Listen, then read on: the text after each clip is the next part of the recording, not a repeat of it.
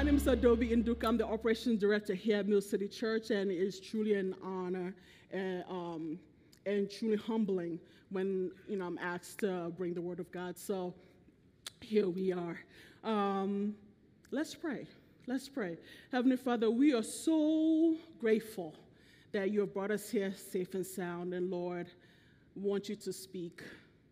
We here. We came here to hear you, to see you, to feel you, Lord. All of you, Father God, speak to us. Open our hearts so we can receive your word. In Jesus' name, amen. All right, so about two months ago, I went to a leadership conference in North Carolina, Charlotte, North Carolina. And, you know, I did not rent a car because renting a car is ridiculous. It's like foolishness. And so I decided to do Lyft. I tried Uber, but, you know, Uber, mm-mm. So Lyft for me. Okay, I did Lyft. So I had different drivers, and there's one particular driver that I had who, of course, at first was like, "Are you a believer?" I was like, "Yeah, I am. You know, I'm, you know, I ain't scared. I'm not hiding it. Yeah, I am." And he goes in talking about different passages of scripture, trying to break it down and interpreting what it means. And I'm sitting in the car like, ah. That's not what I'm here for. But at the same time, I, can, I kind of understood him because I used to be that person. And it's, okay, just be honest. Have you met somebody that used to do the stuff that you used to do? And you looking like, ha, ha, ha, ha. You, you try not to judge because you know you used to do that, but you've grown, you know? And you're like, is that how I look like when I do that? Jesus, the blood, the blood, the blood. Okay. So I am sitting there and I'm like, I cannot judge this man. This is what I used to do. And then I was like, oh my God, this is not the way. So, man, I had to sit and go, okay, Lord, because, you know, I had to do that myself. Like, okay, Lord, how does it look like for your kingdom to permeate in our lives? What does that look like? And to me at the time, it was like, man, just bust out the scripture anytime. Anybody asks me how you doing? Blessed and highly favored. The Lord is good, amen. Like it's like, child, calm down. Just say, I'm doing fine. Ain't nothing wrong with that. But that's, listen, that was my interpretation. That's how the kingdom permeates in my life. So we are going to discuss that because I had to ask that question. And we are going to look at um, some par- a parable here. It's actually a set of parables, so I'm going to get into it. It will be Matthew chapter thirteen, verses thirty-one through thirty-three. So I'm going to read it in the New Living Translation. That's the translation up here um, on the screen, but you can read in any other translation you like. All right, so it reads, here is another illustration Jesus used. The kingdom of heaven is like a mustard seed planted in a field. It is the smallest of all seeds, but it becomes the largest of garden plants. It grows into a tree, and birds come and make nests in its branches.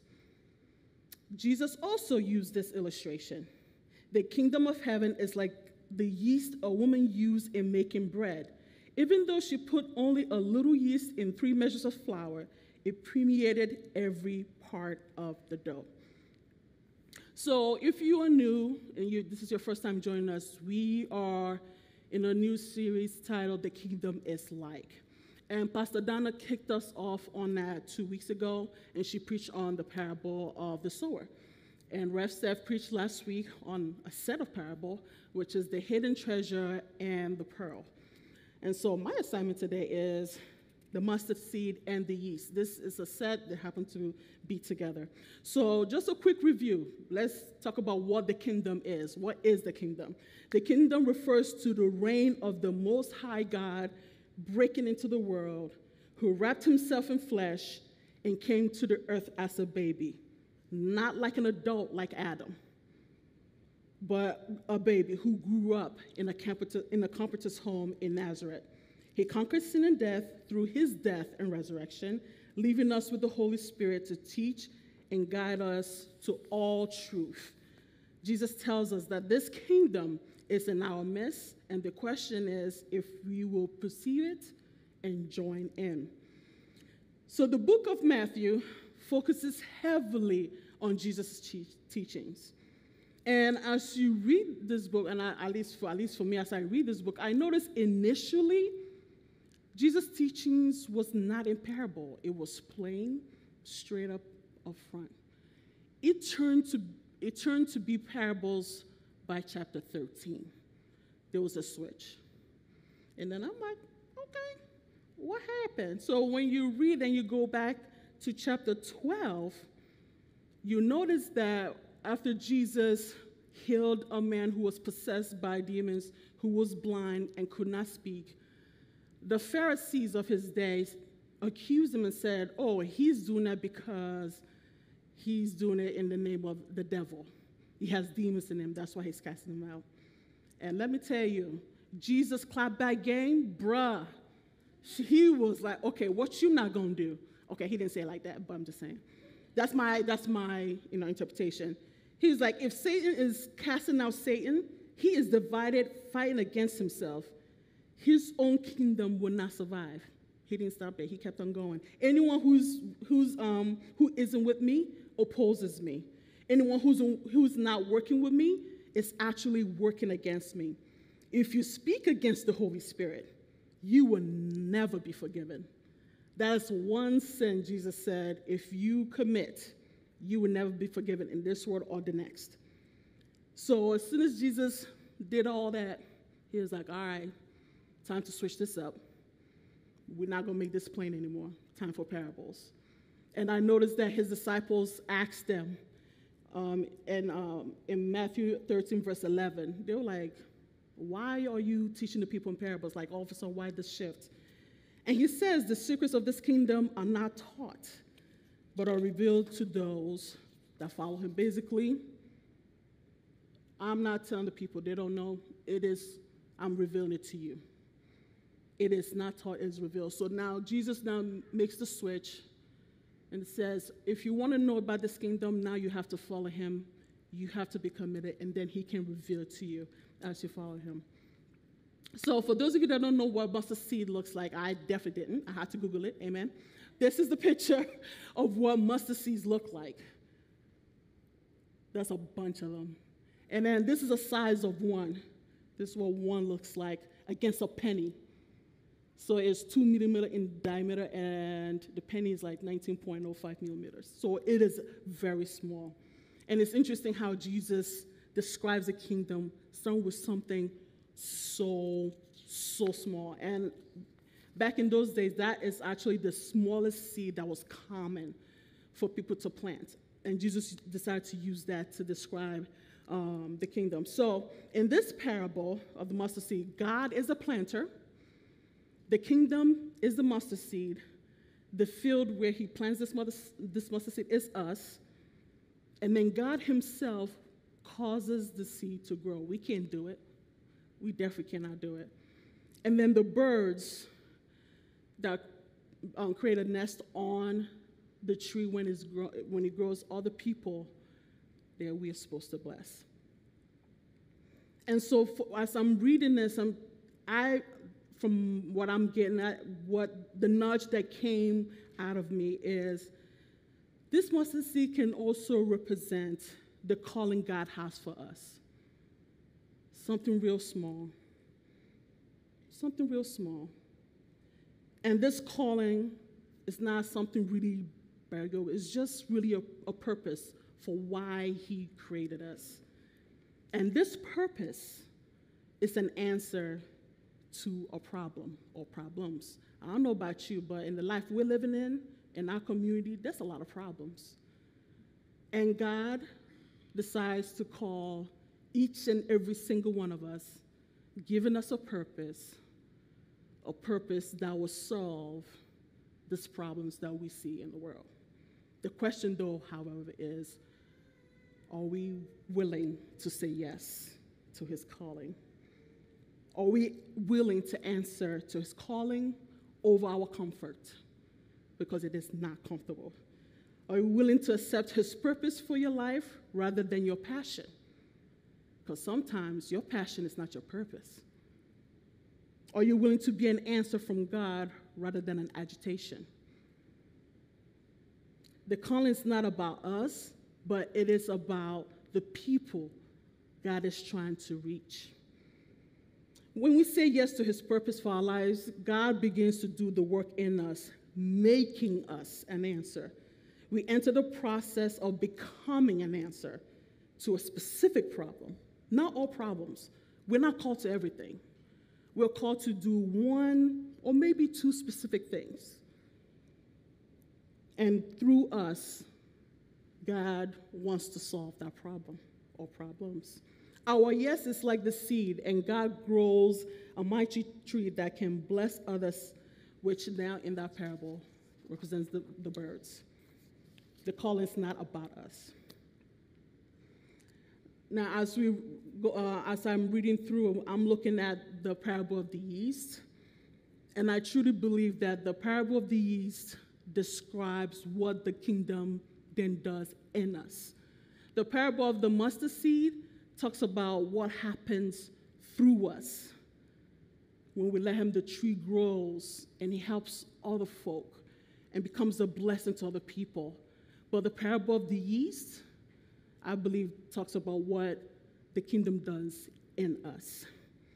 Now, according to fine cooking dot com, yeast has three major roles. Did y'all know that? I did not know that. I only know one.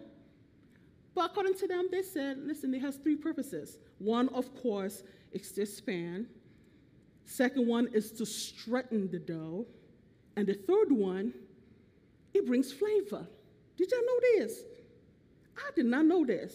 Maybe you do. Maybe, okay, maybe y'all bakers in the house. Y'all know this. God bless you. Amen. I don't bake like that. That's not my gifting. Um, that's not my calling.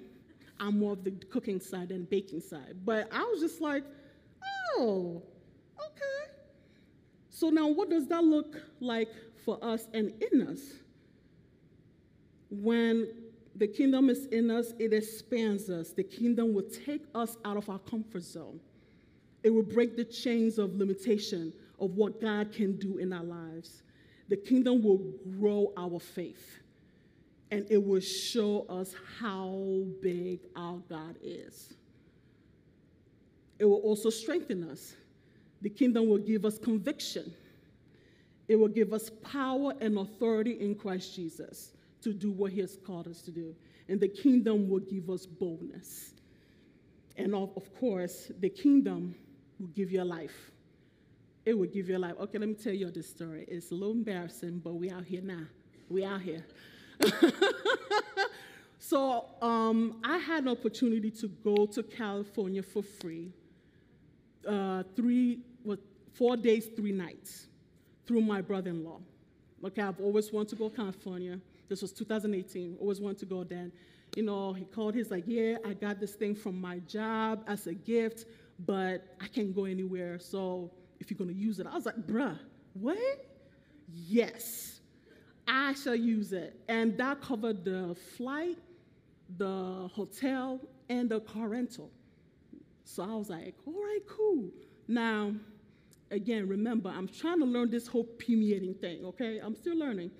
So I'm thinking, okay, Lord, for you to open this door, maybe there's something you're trying to teach me, right? Maybe there's some conference over there. Maybe there's some church service going on. So let me tell you, I packed my thing, got to California, and I'm there Googling, like, okay, is there a conference here that God wants me to attend, but I didn't realize? Is there some um, uh, church service, something? And as I am searching and trying to figure this out, I promise you, the Lord was like, Adobe, go and have fun. Go and have fun. I was like, what? In other words, the Lord is telling me, go get a life. I said, Jesus. I thought you're nice. Come on. Like, I was offended, okay? I was like, okay, whatever, fine. So now I started searching of places to go, to go and have fun. And I did. And I actually had a great time. And I thought, well, look at here. Okay, okay, I like this. Who would have thought? Like, who would have thought? I honestly really thought that I'm there to go to some conference I don't know about. So meet some, I don't know, child. I, my mind was in Jesus and the kingdom. And he was like, uh-huh, and go have fun. Go get a life. You know, your life is outside the church or outside doing conferences. And so I was like, all right, so I don't know about you, but since following Jesus, man, let me tell you, it is not boring. It is not boring. I don't care who, what perception you might have in your mind or who tell you otherwise, or if you're like me who grew up in a religious church and everything was, thou shalt not, thou shalt not, don't do this, don't do that, don't do, you're like, well, dang, I can't play no cards, I cannot play spades, I can't go to the movies, like, well, look, what? But that's not the kingdom. That is so not the kingdom. Lord, I mean, Jesus said, I came so that you may have life and have it more abundantly. So, yeah, you're going to come and you're going to have fun. Now, the amazing example of this kingdom is our Lord Jesus Christ, the King of Kings, the Lord of Lords, the one that John describes as the Word. In the beginning was the Word, and the Word was with God, and the Word was God. In him, all things are made, and without him, nothing was made. The great I am. He came to earth as a baby, as a seed. We are the field. And he grew, y'all. Can you imagine being the mother of God and have to teach him how to walk, teach him how to talk? That is mind-blowing. And he grew. According to Luke um, two, verse fifty-two, it says that Jesus grew in wisdom, stature, and had favor with God and all people. He didn't even step into his calling until he was thirty, thirty years old. And when he did that, preaching about the kingdom, going around, healing, delivering, bringing hope, bringing comfort, including people who felt excluded. When he died, he rose. And something that he did over two thousand years ago is still impacting us today. What a God. What a God. What a God. What a God. I don't know about you, but I want to follow this Jesus. But it's not easy to follow that, to see something that starts so small. And even the amazing thing for me is even John the Baptist, who pointed him out and baptized him, later on when he was in prison, had to send his disciples to Jesus and ask, hey, are you the Messiah or should we look for another?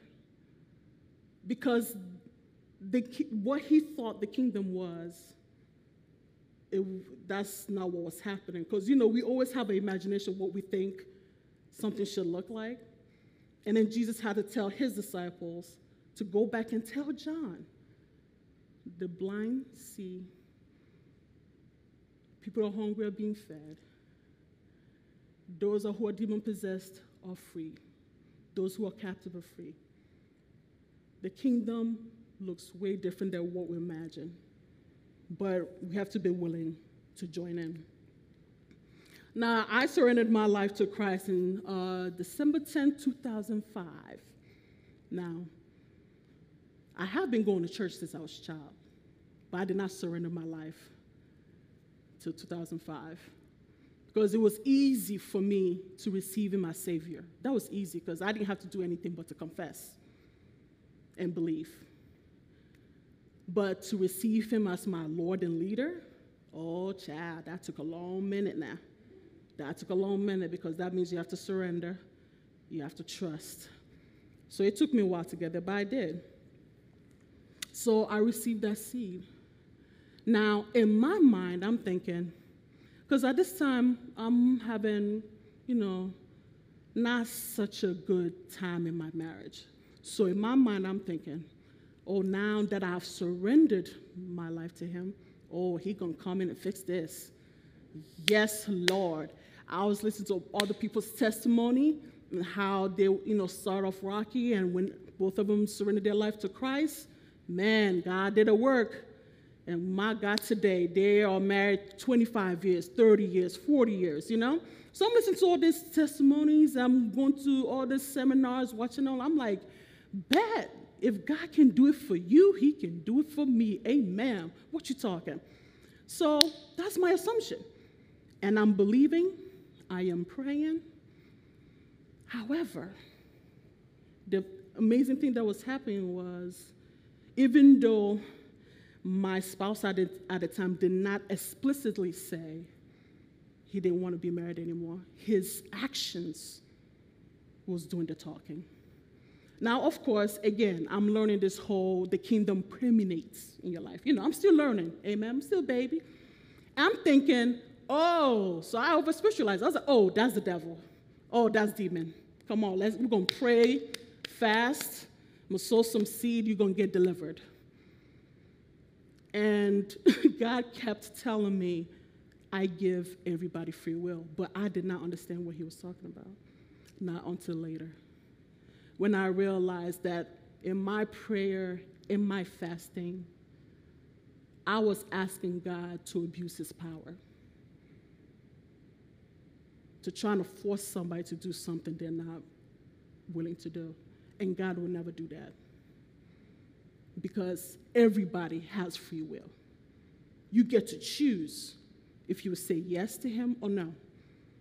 Nobody can make you say yes. But man, I cried. I cried. And my heart was broken, because I thought, just like everybody else's testimony, mine would be fixed.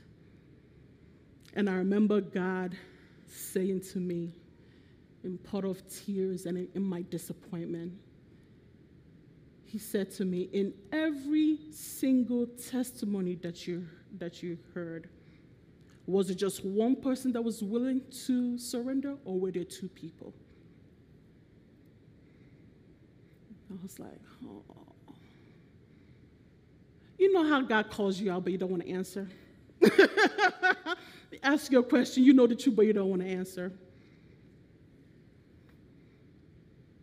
Two people had to surrender. In my case, it was not the case. So, went through a divorce. Two years later, I'm browsing through Amazon, you know, just looking through. And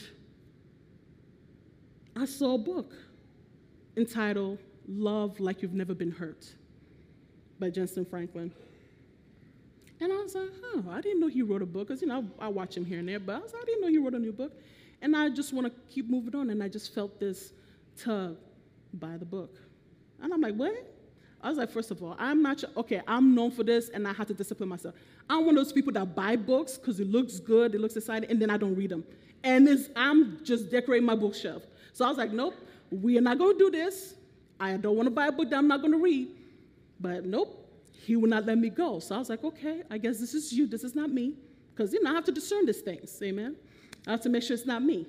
So I was like, okay, this prompting is strong. It's not letting me go. Let me go ahead and buy this book. So I go ahead and I buy the book.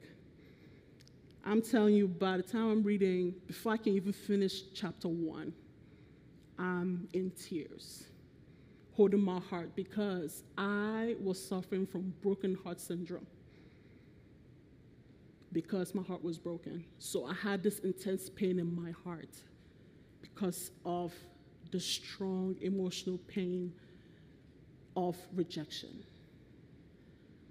And I wept, and then asked God in that moment, reading this book, to please heal me. And to my amazement, he healed me immediately. Normally, that's not my testimony with God normally. Normally, he takes me through a process, and it takes a minute or two, maybe ten, fifteen, but this happened. This was just different. It just happened immediately.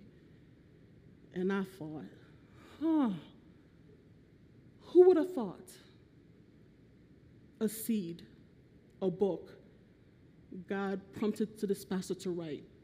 I don't even think he made the New, New, New York Times bestseller list, honestly. I don't even think he made it. But he obeyed, published the book, and I obeyed him and bought the book, read it, and then experienced the kingdom and received healing. To God be the glory. To God be the glory. So the question I have for you is, what is that one thing, that simple thing God is nudging you to do? Because there are people on the other side of your obedience that need to know that God is real, that need to know that God hears their prayer, that need to know that God heals, that need to know that God delivers, that need to know that God understands. What is that one thing? Don't look at the word standards. What is that one thing God is asking you to do so he can bring the kingdom to people? At this time, I want to invite the worship team to come up. If you're here and you are struggling to receive your calling, I pray in the name of Jesus Christ that God opens the eyes of your understanding so you know that the calling is not about you, but it's about the people who God wants to reach, love, comfort, heal, and deliver through you.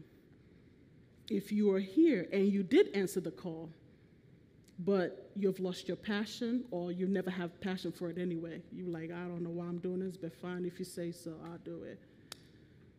I pray in the name of Jesus Christ that he will store you up and make you hungry for more of him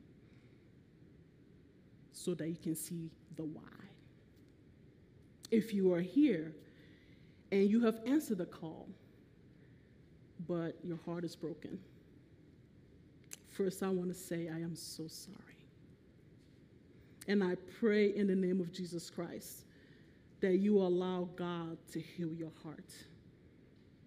Tell him the truth about your disappointment, but also stay and allow him to bring healing in your heart.